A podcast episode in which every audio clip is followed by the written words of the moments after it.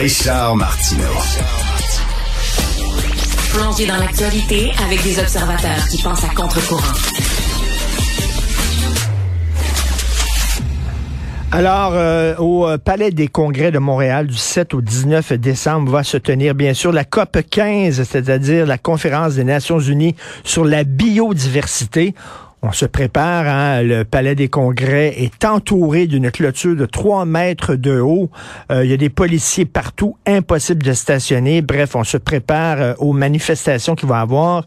Qu'est-ce que ça mange en hiver, la biodiversité? On va parler de quoi au juste? On va en parler avec M. Simon Joly, directeur à l'Institut de recherche en biologie végétale, chercheur au Jardin botanique de Montréal, le magnifique Jardin botanique de Montréal, aussi professeur à l'Université de Montréal. Bonjour, M. Joly.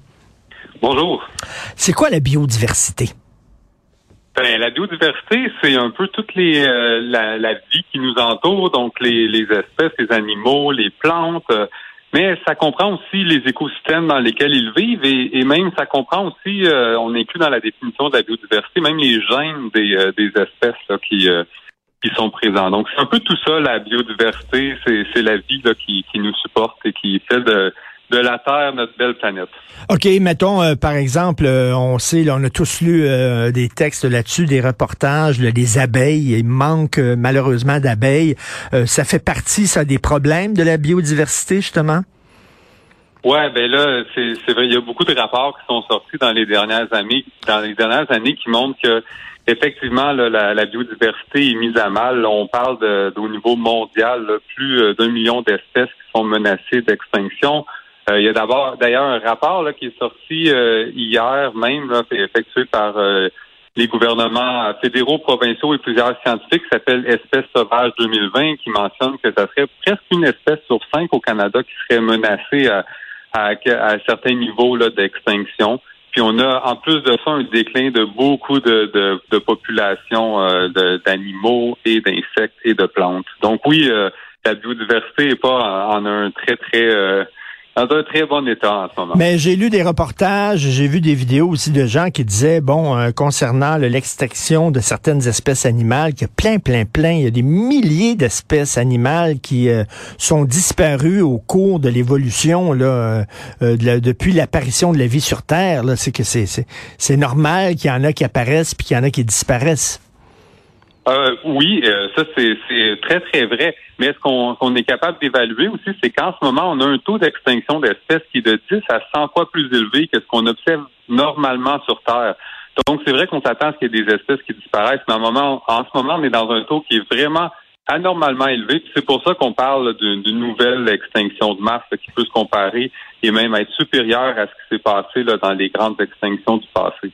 OK, et ça, c'est ce que ça peut bouleverser euh, euh, la, la, la, la, vie sur Terre? C'est-à-dire que des fois, bon, il y a des, je sais pas, des espèces animales qui nous paraissent totalement inutiles, puis on dit, bon, on s'en fout si cette espèce-là disparaît, mais on dit, oui, mais si l'espèce disparaît, il va y avoir plus d'insectes, s'il y a plus d'insectes, il va y avoir moins d'affaires, etc.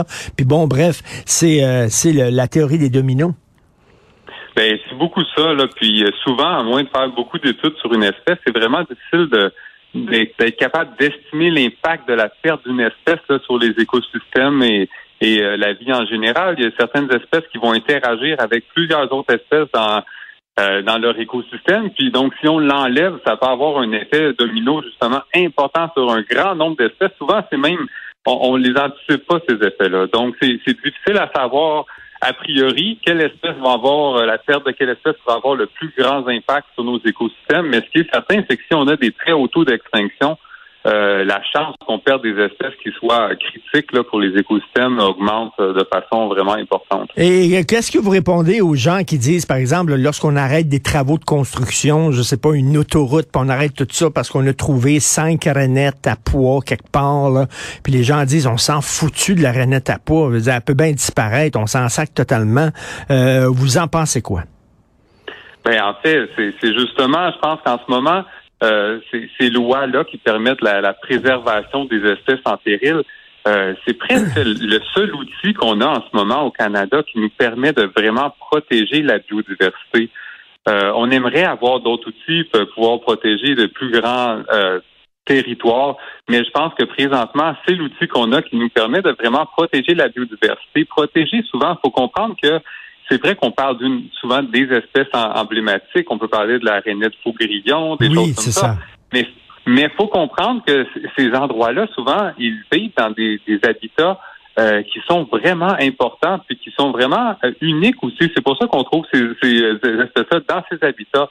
Et donc, c'est l'outil qui nous permet quand même de protéger les habitats. Et on protège pas juste cette espèce-là en faisant ça, on protège toutes les espèces qui les entourent. Donc, c'est vraiment un outil qui est important pour nous permettre de, protéger la biodiversité. En ce moment, je dirais qu'on manque d'outils là au niveau euh, légal là, pour vraiment pouvoir protéger la biodiversité. Et ça aussi, j'imagine, euh, dans la biodiversité, il y a la protection des milieux humides.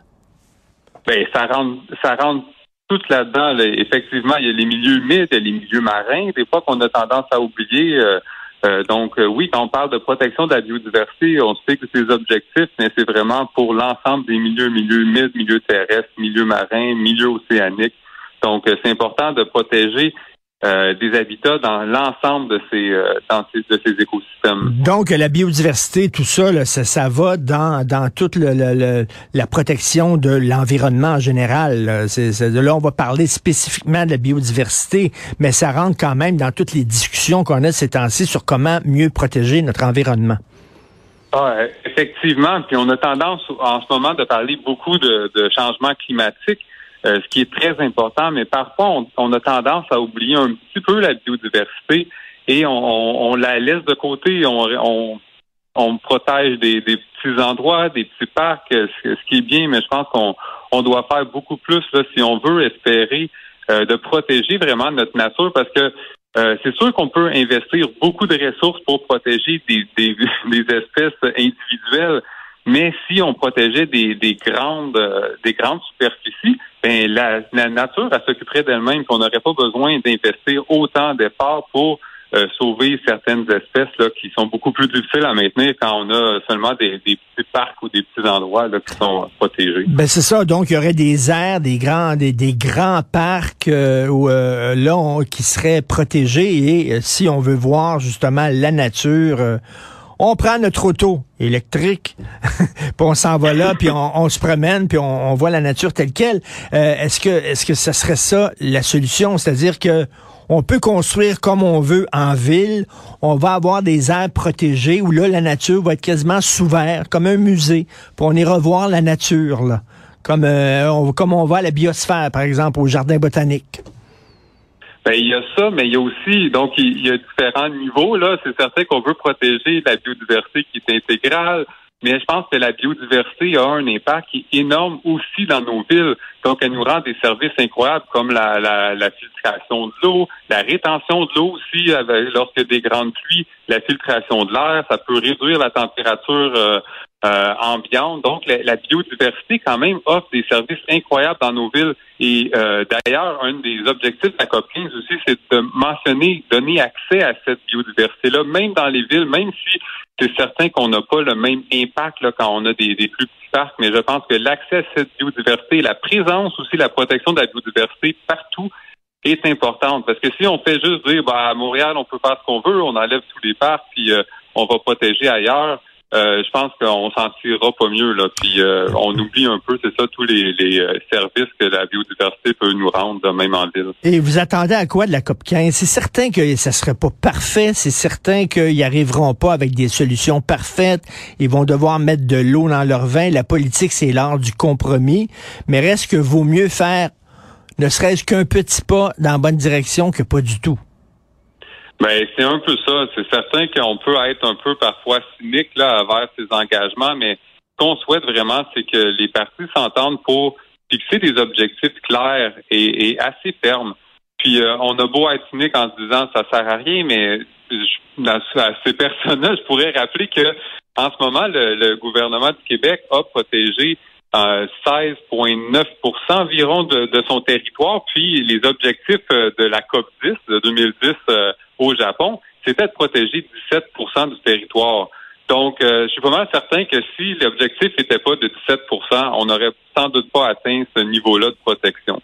Donc, je pense que de se fixer des objectifs euh, très précis, clairs, je pense que c'est vraiment important.